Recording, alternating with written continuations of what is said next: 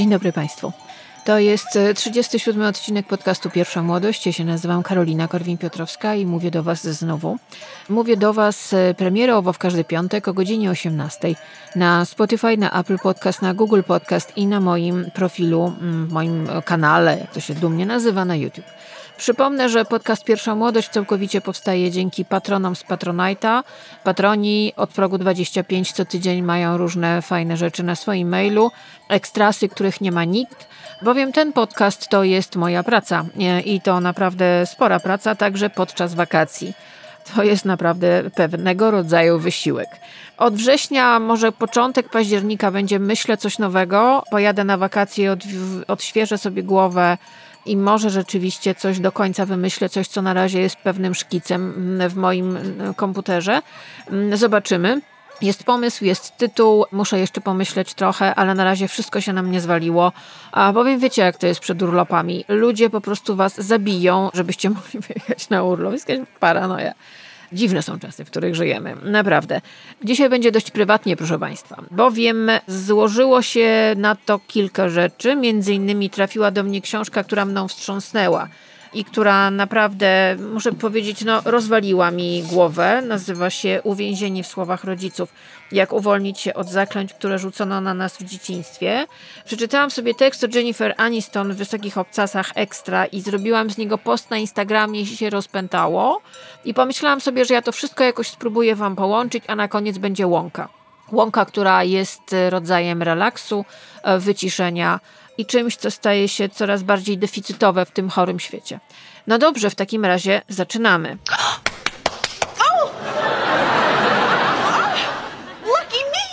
To była Jennifer Aniston z serialu Przyjaciele. Jennifer Aniston, wielka gwiazda kina. Przypomnę, urodzona 11 lutego 1969 roku w Los Angeles.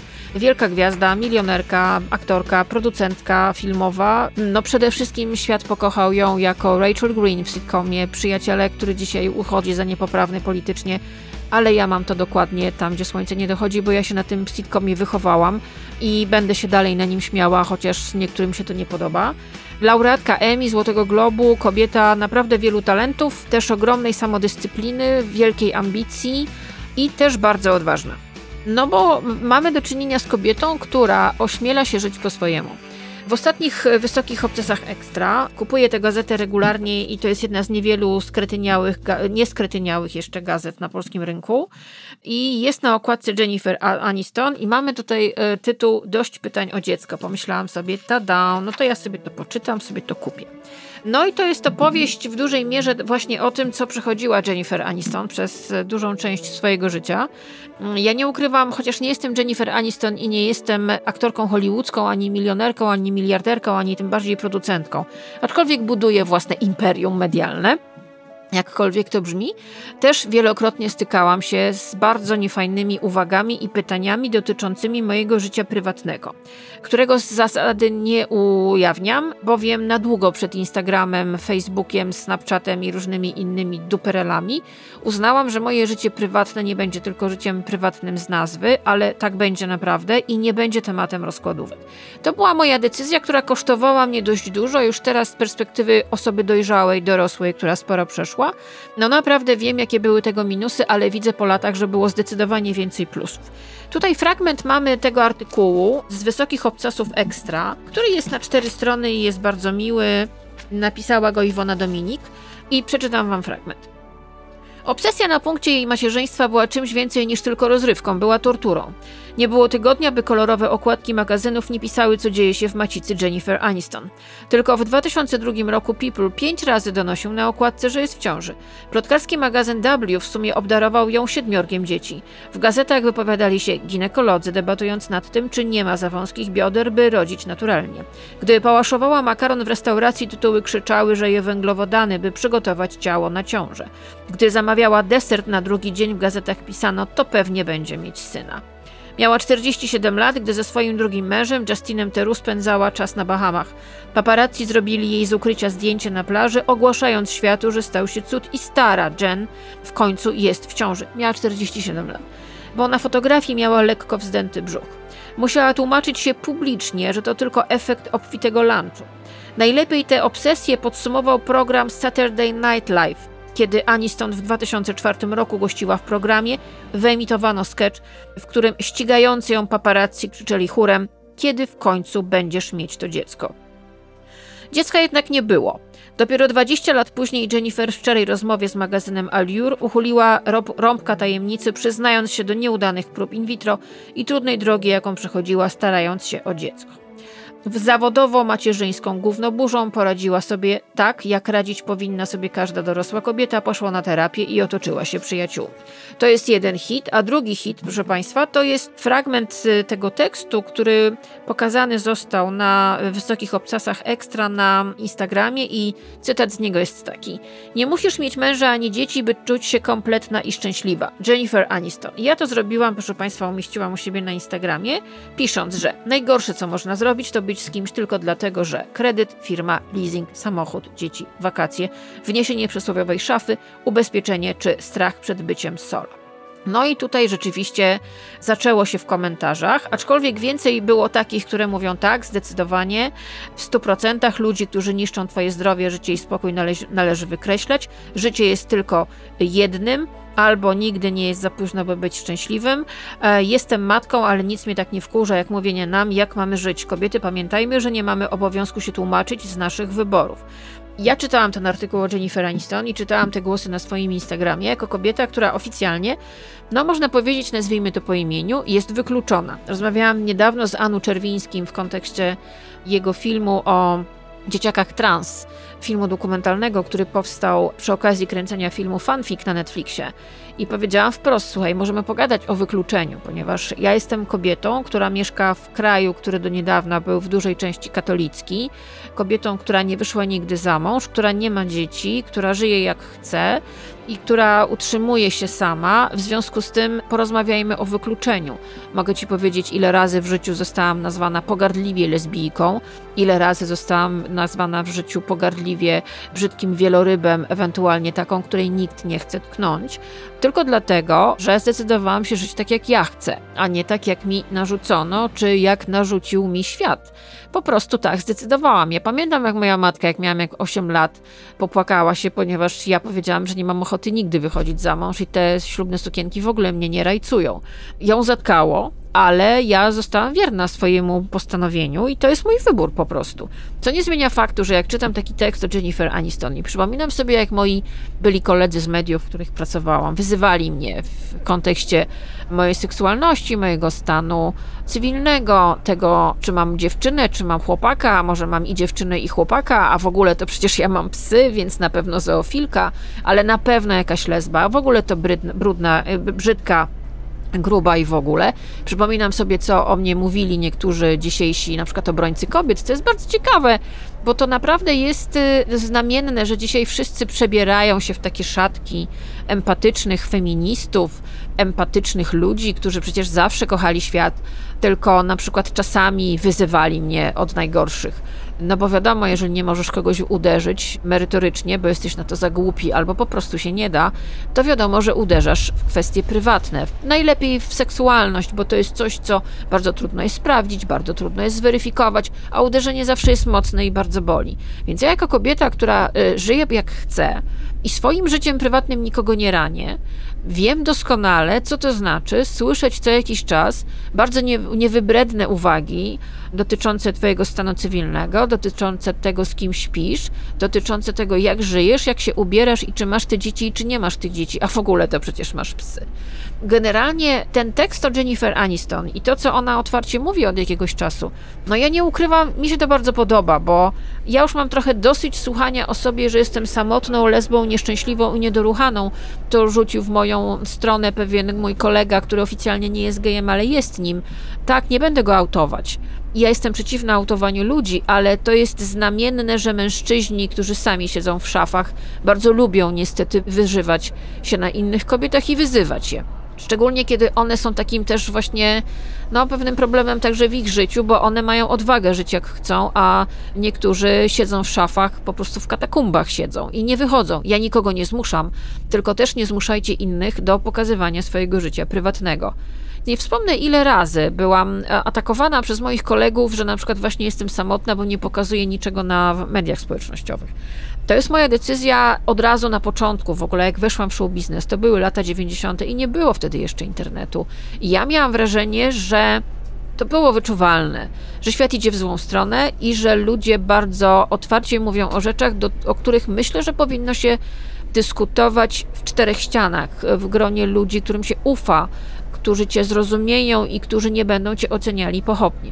To był mój wybór. Ja oczywiście zapłaciłam za to też pewną cenę, ponieważ lista wywiadów, których nie udzieliłam, e, sesji, których nie miałam, e, reklam, których nie dostałam, tylko dlatego, że nie ujawniałam swojego życia prywatnego, co nie czyniło mnie bardziej przyjazną, to biorę w cudzysłów, dla ludzi, bardziej taką przytulaśną, jest bardzo długa ale to jest mój świadomy wybór i ja ponoszę tego, jak zwał, tak zwał, ale jakieś tam konsekwencje.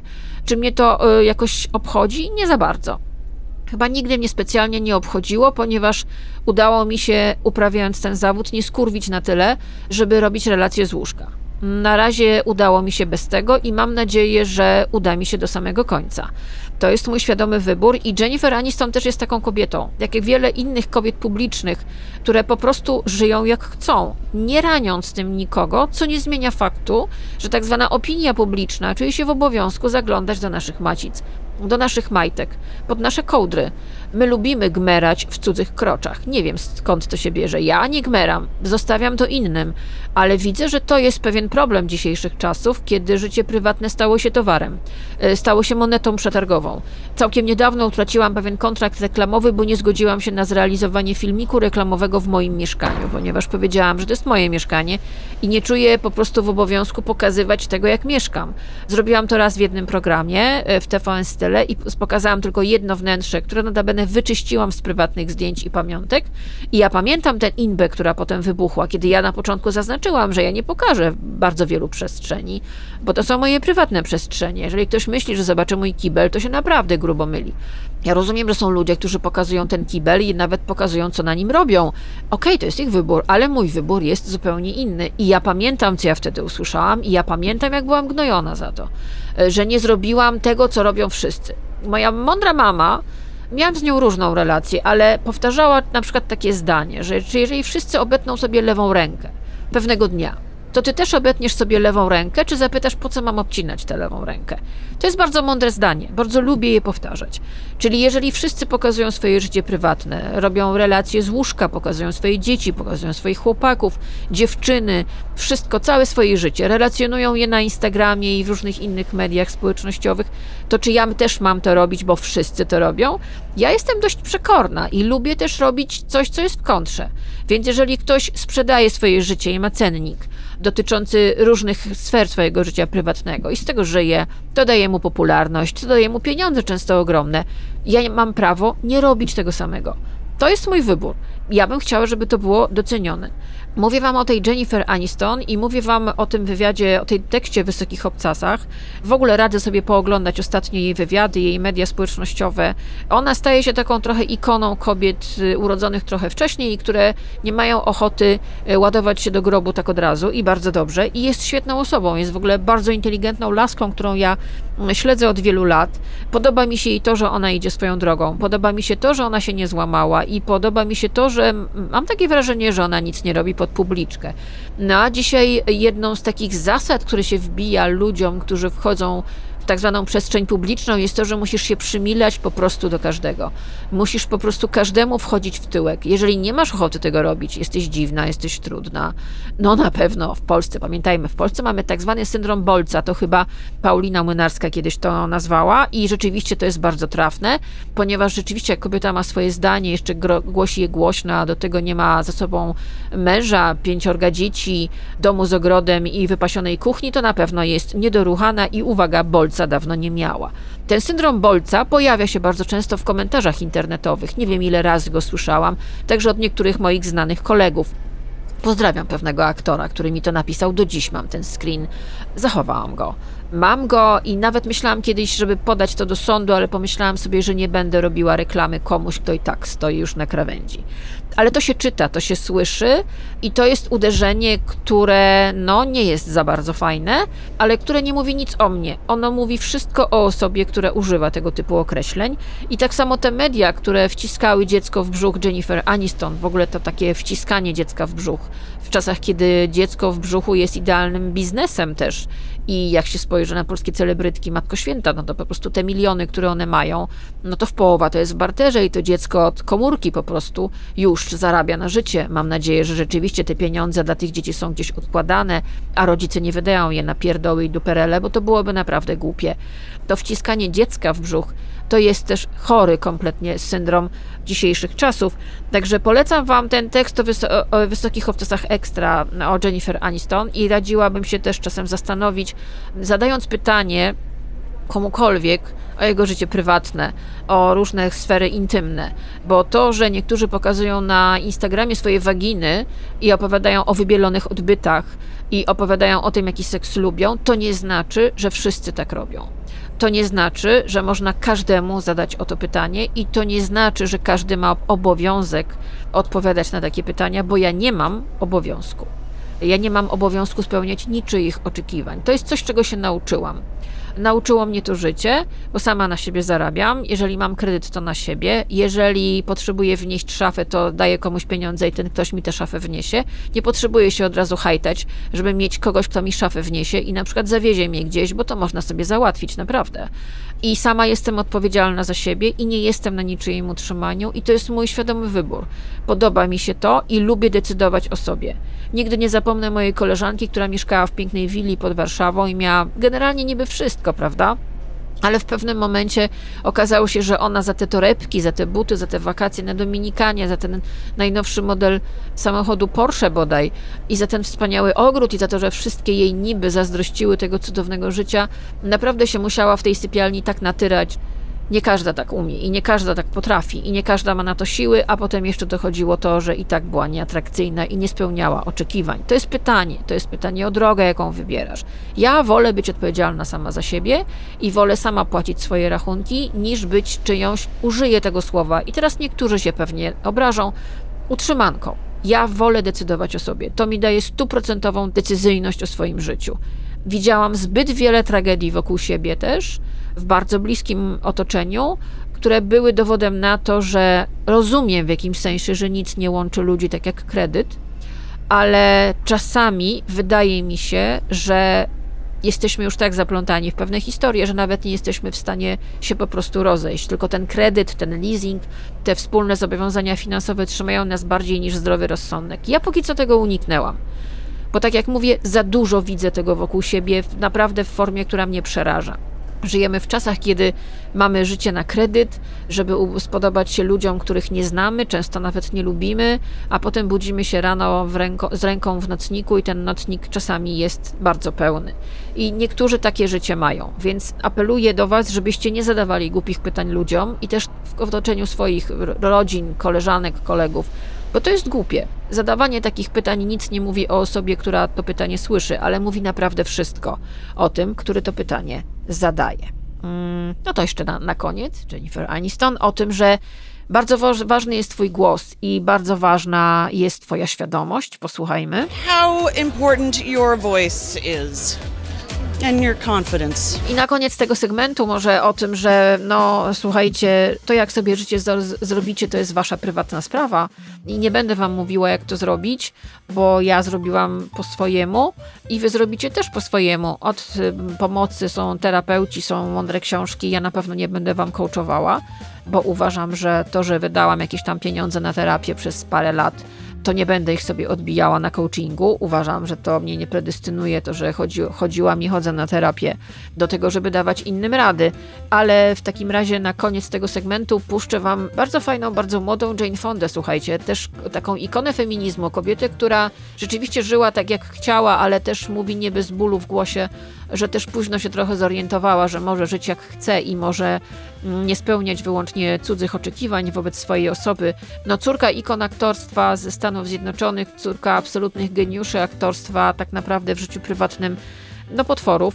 Wyrastała cały czas w niepewności, w takim jakby nieumie, nieumiejętności oceny sytuacji, w jakiej się znalazła, spełniała cały czas oczekiwania innych wobec siebie, odrzucona tak naprawdę i styranizowana totalnie przez swojego ojca, wybitnego aktora ikonę absolutną amerykańskiego kina, przez długi czas borykała się z wieloma problemami, ale myślę, że to dało jej też podbudowę do tego, że dzisiaj z otwartą przyłbicą może wyjść do kobiet i mówić im, żeby żyły jak chcą. Ale proszę Państwa, w filmie Walk on the Wild Side z 1962 roku wyreżyserowany jest to film przez wybitnego amerykańskiego reżysera Edwarda Dmytryka. Obok Jane Fondy wystąpiła m.in. Barbara Stanwyck, wybitna, Ann Baxter i Lawrence Harvey. To jest taki film, który rzeczywiście był dość taki, powiedziałabym, pod prąd Zresztą posłuchajcie, to jest Jane Fonda z tego filmu. To jest rok 1962. Ona jest wtedy startującą w świecie aktorskim młodziutką córką wybitnej rodziny aktorskiej Fondów, kolejną, że tak powiem, dziedziczką tego talentu, która w 1962 roku w filmie Walk on the White Side mówi to.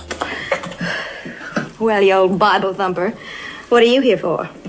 Looking for justice, mercy? Love. No i to była Jane Fonda. No i proszę Państwa, teraz książka, która mi po prostu rozwaliła głowę. I mówię to kompletnie bez żadnego udawania. Ktoś mi ją polecił. Mówi, słuchaj, przeczytaj sobie to. Już sam tytuł. Uwięzieni w słowach rodziców, jak uwolnić się od zaklęć, które rzucono na nas w dzieciństwie. No i jak to przeczytałam, to już wiedziałam, że muszę zamówić tę książkę, zamówiłam ją i miałam taki moment, że dużo podróżowałam, jechałam, latałam samolotami, jeździłam pociągami i czytałam ją sobie, i czytałam ją sobie w kółko i po prostu miałam takie wrażenie, że to jest momentami o mnie, a momentami o osobach, które znam, znałam, które były w moim życiu, bo rzeczywiście tutaj udało się autorom tej książki, Agnieszka Kozak i Jacek Wasilewski, zebrać pewne zdania, które słyszymy od rodziców w dwóch grupach. I teraz posłuchajcie. Mamy tutaj trzech, przepraszam. Mamy zaklęcia zakazu, zaklęcia nakazu i słowa, które zdejmują moc zaklęcia. Najważniejsze są te dwie pierwsze części, które moim zdaniem rozwalają system. Ja wam przeczytam ze spisu treści, ok? To jest spis treści książki Uwięzieni w słowach rodziców. Jak uwolnić się od zaklęć, które rzucono na nas w dzieciństwie. Samo to, to zaklęcie rzucone na nas w dzieciństwie. To niesamowicie brzmi. Uwaga. Zaklęcia zakazu w tej książce. Dziewczynki się nie złoszczą, nie okazują emocji. Chłopaki nie płaczą, w nawiasie nie czuj. Nie rób kłopotu, w nawiasie nie chciej. Ojciec wie lepiej, w nawiasie nie miej swojego zdania. Nie mów nikomu, co dzieje się w domu, w nawiasie nie ujawniaj przemocy. Życie to nie zabawa, w nawiasie nie miej przyjemności. A nie mówiłem? Nie działaj, bo pożałujesz. To tylko żarty, w nawiasie nie możesz się bronić. Brzmi znajomo? To idziemy dalej. Zaklęcia nakazu. Musisz być dzielna, w nawiasie radź sobie. Bądź grzeczna, w nawiasie dostosuj się. Co ludzie powiedzą, w nawiasie bądź jak inni. Bo Pan cię zabierze, ulegaj. Postaraj się bardziej, w nawiasie spełniaj oczekiwania. Nie bądź jak ojciec, w nawiasie zniknij, bądź kimś innym. I trzecia część, słowa, które zdejmują moc zaklęcia. Przepraszam, wybaczam, dziękuję, doceniam, proszę, wybieram, obiecuję. No i proszę Państwa, sobie odłożyłam tę książkę na 53 stronie. Nie rób kłopotu, nie chciej, coś Państwu przeczytam. Marta jest bardzo samodzielna i zawsze można na niej polegać. Gdyby mogła nadać sobie drugie imię, to byłaby niezawodność. Zawsze realizuje zadania na czas, jest obowiązkowa, zawsze lojalna, zawsze w obliczu nielojalności drugiej strony. Kiedy na coś się umówi, to bardzo się do tego przywiązuje i mocno się tego trzyma. Nie dopuszcza zmian, zobowiązanie jest zawsze na pierwszym planie.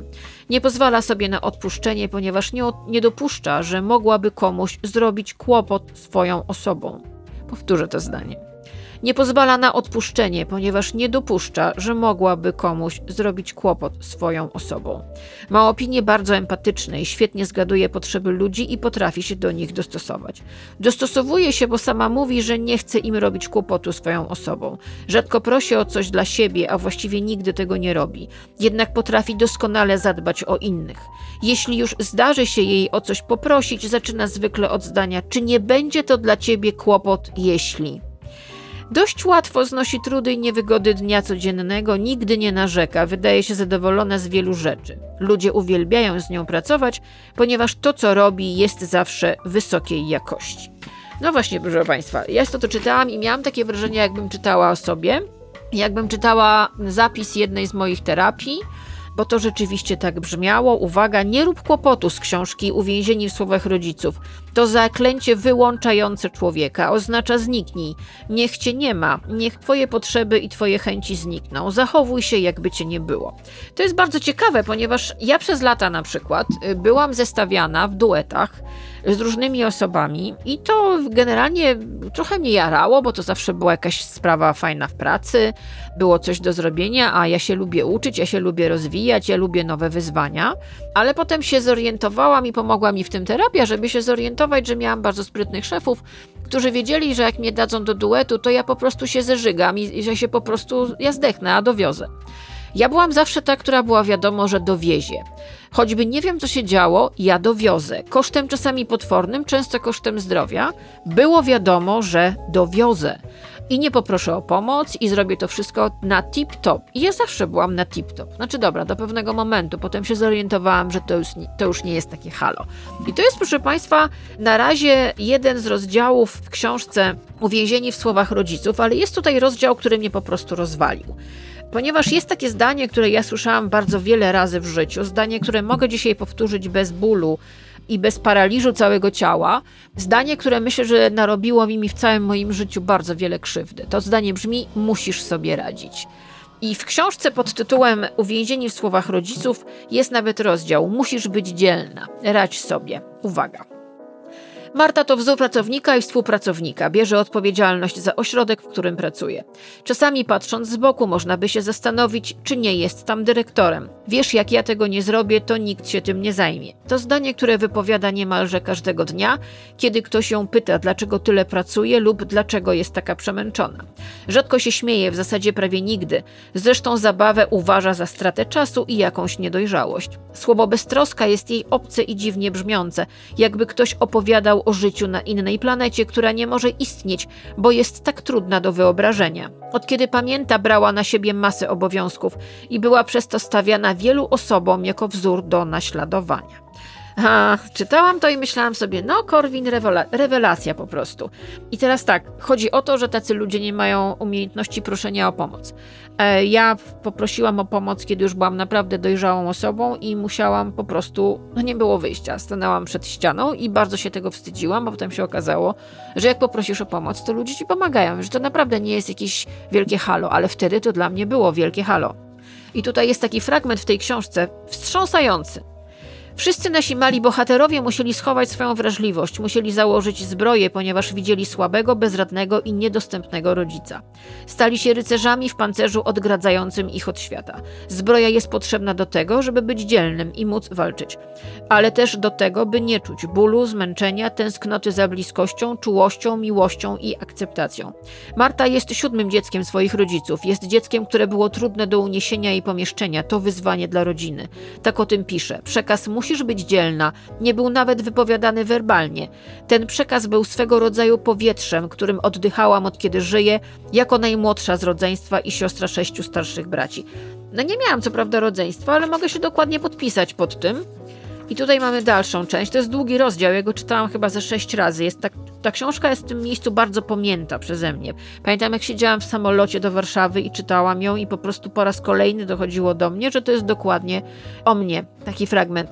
Dziecko, które doświadcza zaniedbania ze strony rodziców pochłoniętych chorobami i zdających się nie radzić sobie z problemami, jest starającą się przetrwać ofiarą. Składa siebie i swoje życie w ofierze i wytrzymuje dużo, a nawet zdecydowanie za dużo.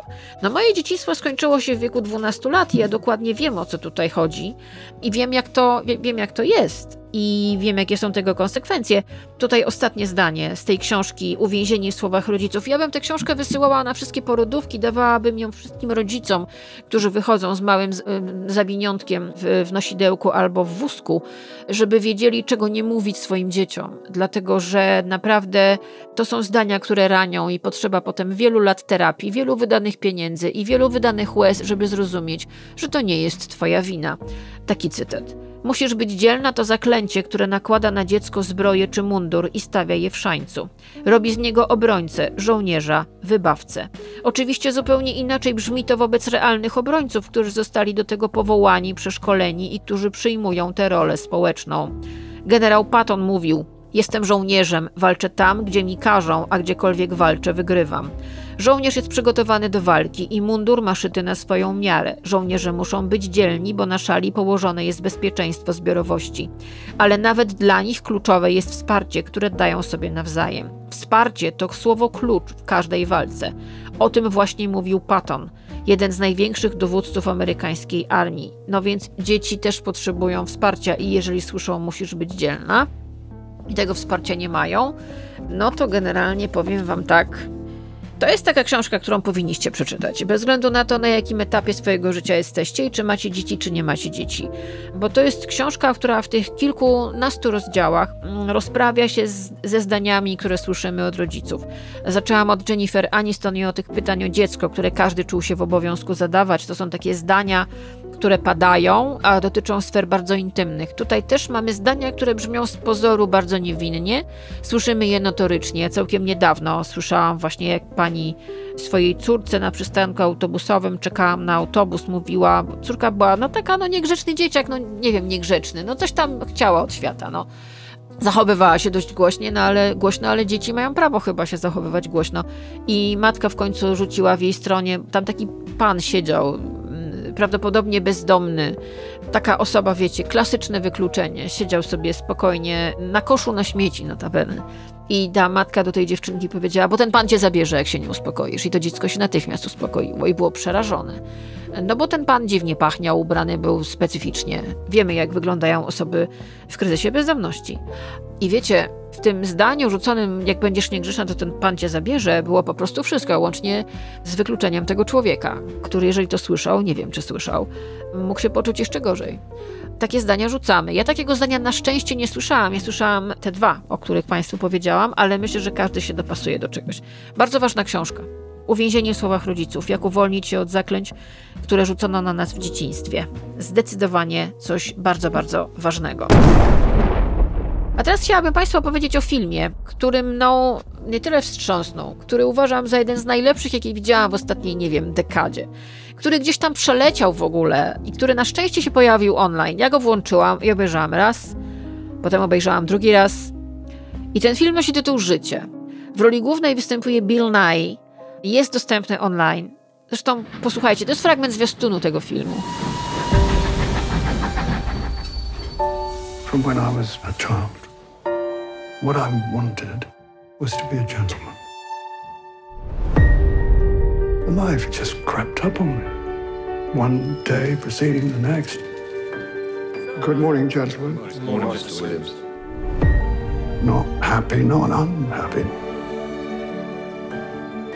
It's small wonder I didn't notice. Mr. Williams, Doctor will now. The results have come back. Never easy, this. Quite. Akcja tego filmu, mówię o filmie Życie, toczy się w 1953 roku. To jest opowieść o powojennym Londynie, który staje na nogi, który budzi się z ruin. Miasto w dużej części zniszczone przez bomby niemieckie spadające podczas II wojny światowej.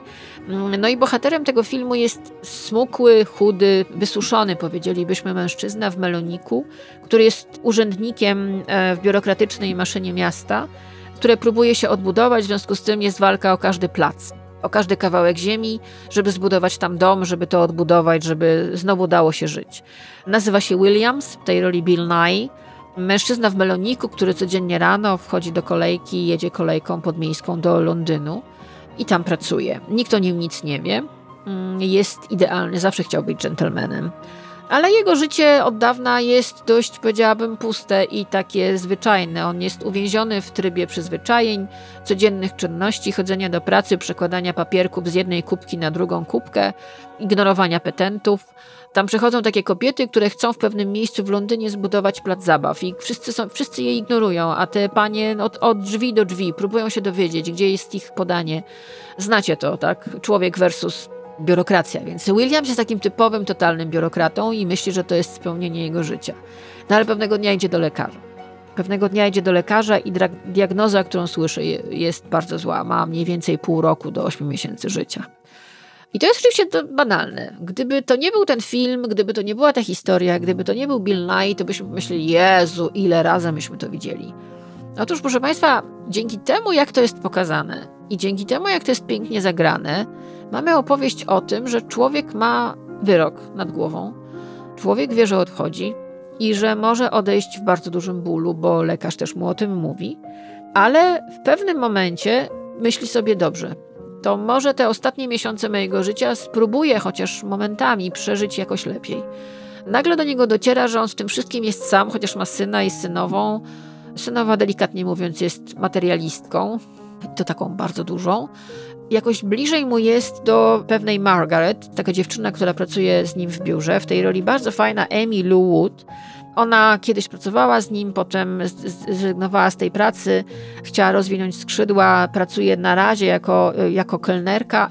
Ale ten William się spotyka i to nie jest relacja, e, że tak powiem, romantyczno-erotyczna. Nie. To jest relacja starszego człowieka, który ma więcej doświadczenia, przeżył trochę więcej lat i spotyka młodą dziewczynę i na przykład chce ją zaprosić na lunch, ale taki fajny, w takim super miejscu, do którego stać go, żeby pójść. Do tej pory tego nie doceniał, a może to, że już jest bliżej niż dalej, do końca, budzi w nim myśl, że chciałby ten lunch zjeść, ale nie w samotności. Posłuchajcie. But he's never late. Something must have happened. Mr. Williams? Tis you. I was thinking lunch at Fortnum's. Fortnum's? Why not? Mr. Williams, I'll tell you my secret nickname for you. Mr. Zombie. Mr. What? Zombies are sort of dead, but not dead. Well, sir, it's time to live a little.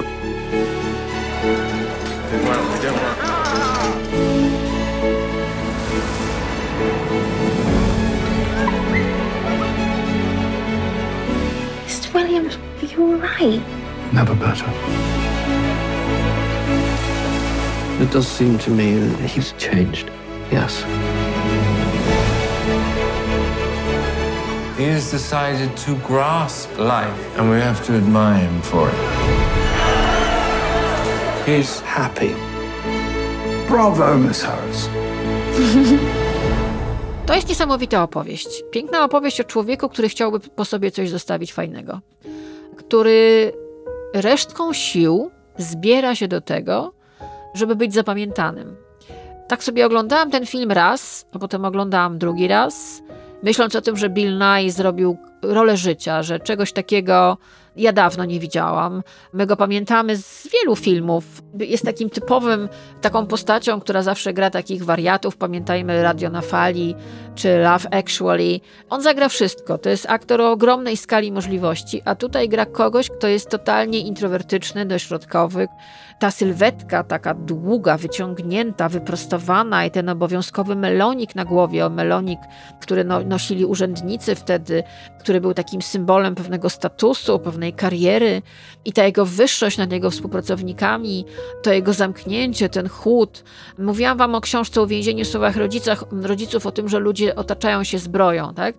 Ja też taką zbroję kiedyś miałam, zdjęłam ją, pizgłam po prostu na wysypisko śmieci i myślę, że bohater grany przez Billa Nye, ten Williams w filmie Living, czyli Życie, do którego link oczywiście dostaną patroni, tak jak do wszystkich książek, których, o których dzisiaj mówię, że on po prostu w pewnym momencie zorientował się, że to jest ostatni moment, żeby te zbroje zdjąć.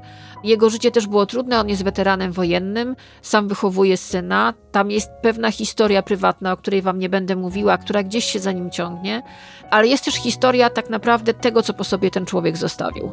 My sobie kompletnie nie zdajemy sprawy z tego, że nasze życie nie jest wieczne, wbrew temu, co nam głoszą dokoła i wbrew temu, że możemy założyć sobie filtr na Instagramie, który odejmie nam 15 lat, 25 kilo i zrobi z nas wiecznie młodych, wiecznie pięknych, nieśmiertelnych.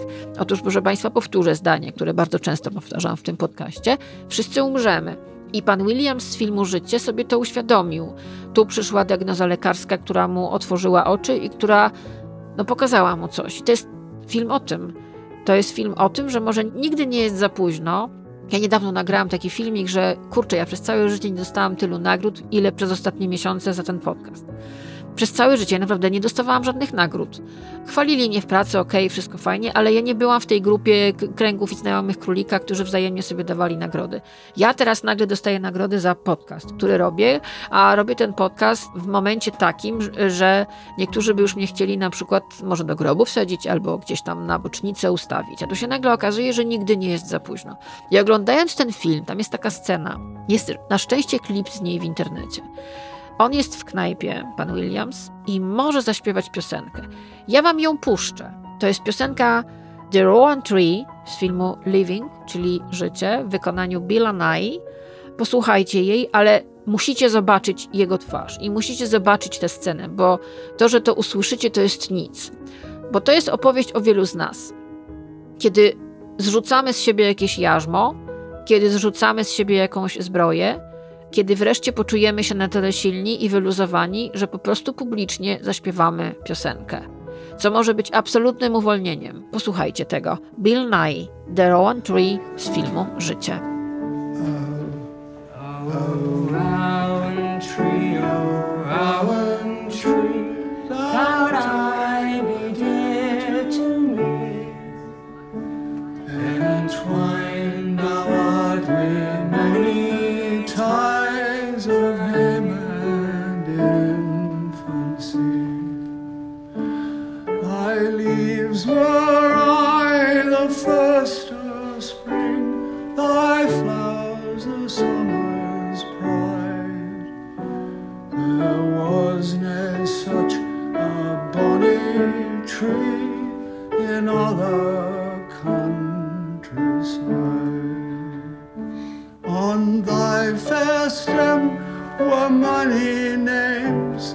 which now nae mair I see, but there engraven on my heart, forgot they now can be. We sat beneath thy spreading shade, the bands around thee ran. They pulled.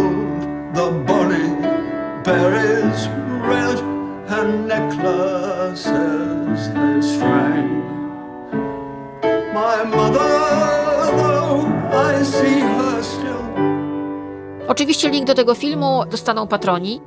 Bardzo Was proszę, zobaczcie to, bo to jest zadziwiające, że tego, ten film jakimś mi umknął kompletnie i bardzo żałuję, ale na szczęście go odkryłam i mogę Wam zarekomendować absolutnie ten film. Tak jak mogę Wam zarekomendować to, że jeżeli chcecie sobie wyjechać za granicę, to ja już wiem, gdzie będę musiała po prostu lecieć, bo e, w dniach od 2 listopada do 21 stycznia 2024 roku w National Portrait Gallery będzie wystawa Davida Hockneya jeden z wybitniejszych twórców sztuki współczesnej portrecista. I uwaga, będzie tam portret, o którym wszyscy mówią, czyli portret Harry'ego Stylesa, który specjalnie przyjechał do Hockneya, do jego pracowni, żeby zapozować do portretu. Hockney ma w tej chwili 86 lat i cały czas ma nowe pomysły na życie. W związku z tym, że Harry Styles pojechał do niego, więc oczywiście to się rozniosło po internecie i tak też trafiło do mnie ten news, że on pozuje. No, pozuje w takim pomarańczowo-żółtym sweterku. Już chciałabym mieć ten sweterek, bo też lubię Harry'ego Stylesa i naprawdę nie rozumiem, jak niektórzy poczuli się w obowiązku wyżygiwać swoje złe emocje na gromady super dziewczyn i chłopaków, którzy ruszyli na jego koncert y, parę dobrych tygodni temu, bo to było naprawdę coś niesamowitego, że pozytywnie nastawiona, fajna, kolorowa, ubrana w boa, cekiny, truskaweczki, wisieneczki i y, różne zabawne stroje. Młodzież ruszyła na koncert i była naprawdę przeszczęśliwa. No zapomniał wół, jak cielęciem był.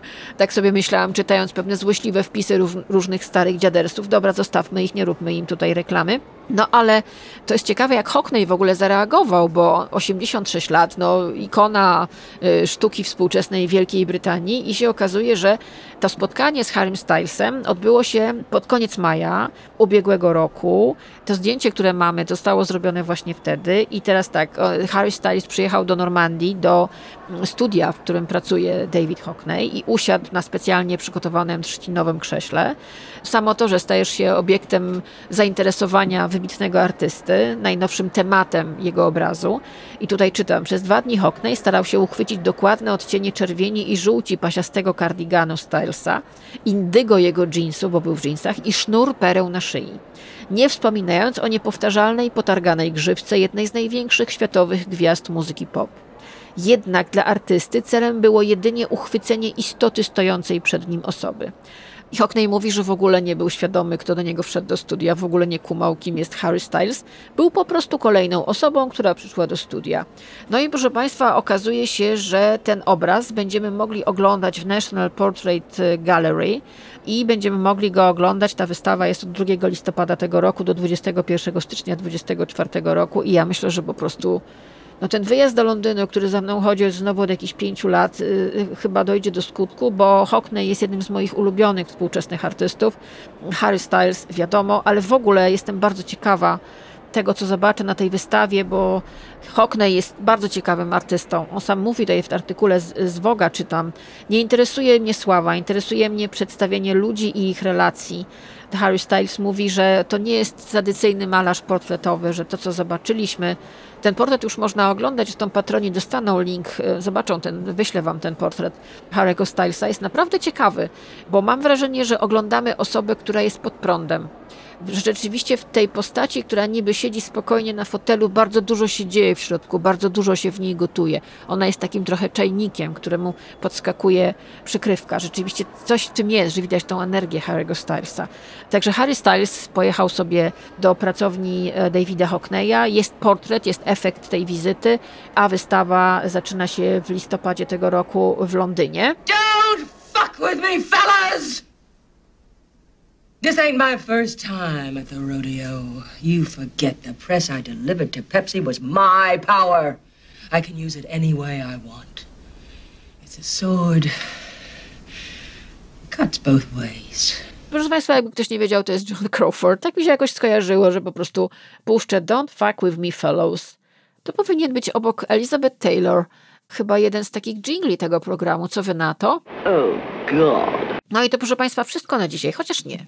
Pomyślałam sobie, że, że ponieważ już lato się zbliża do końca, nie wiem czy zauważyliście, i tak nam to ten czas jakoś przelatuje przez ręce, też to macie? Przez palce. Jest taka książka, która nazywa się Szarak za miedzą, prywatne życie Pola. John Lewis Temple, e, wydawnictwo poznańskie wydało. Ja ją kupiłam sobie parę lat temu i to jest taka opowieść, do której ja wracam, bo to jest facet, który naprawdę rzeczywiście przeniósł się na wieś i opowiada o łące. Więc najpierw przypomnę, że to, czego słuchacie i kończycie już słuchać, to jest podcast Pierwsza Młodość, a ja nazywam się Karolina Korwin-Piotrowska. Ja to wszystko wymyśliłam, co dzisiaj było i ponoszę za to odpowiedzialność. Wszystko to ładnie poukładał i zmontował i ubrał w dźwięki według moich wskazówek Mateusz Nowosad, mój wydawca, że podcast Pierwsza Młodość powstaje dzięki patronom z Patronite'a, którzy od progu 25 mają bardzo fajny newsletter. Premiera podcastu Pierwsza Młodość, mojego turbo magazynku, jest zawsze w piątki o godzinie 18 na Spotify, na Apple Podcast, na Google Podcast i na YouTube. A teraz na koniec tego podcastu, proszę Państwa, Kojąca Łąka z książki pod tytułem Szarak za miedzą, prywatne życie pola. Przy bramie prowadzącej na pole ledwo mogę uwierzyć własnym oczom. Nie posiadam się z zachwytu. Kwiatów polnych jest co niemiara, w środku zboża przepięknie wybujały maki, rumianki, chabry i złocienie. Obrzeża przypominają stronę iluminowanego manuskryptu albo witraże w katedrze. To królestwo kwiatów bzyczy od much, brzęczy od pszczół, a cykanie świerszczy i koników polnych przypomina skrobanie potarze do prania. Pszenica faluje od tarczówek w lśniących zbrojach. Kosy tańczą pogos pod żywopłotem. Szpaki jak eskadry myśliwców startują z pola i na nim lądują. Samica bażanta i dwoje ocalałych piskląt wprowadziły się na Flinders. Ponad zielonym bezmiarem pszenicy niesie się wołanie kuropatwy. Pole żyje. Tak bardzo niepokoję się o zające, że postanawiam zostać tu do zmroku. Jest już po przesileniu letnim. Będę czekał długo. Wreszcie zapalam latarkę i widzę je. Zajęczyce z Flinders i dwoje jej małych. Sporo podrosły. Nie są to już rozkoszne maleństwa. Nabrały kościstej wyniosłości dorosłych zajęcy. Biegają w kółko jak dzieci na przerwie, jakby chciały świętować lato i życie. przestały już ssać matkę. Są praktycznie od niej niezależne. Rodzina trzyma się razem, ponieważ w grupie jest zawsze bezpieczniej. Do usłyszenia.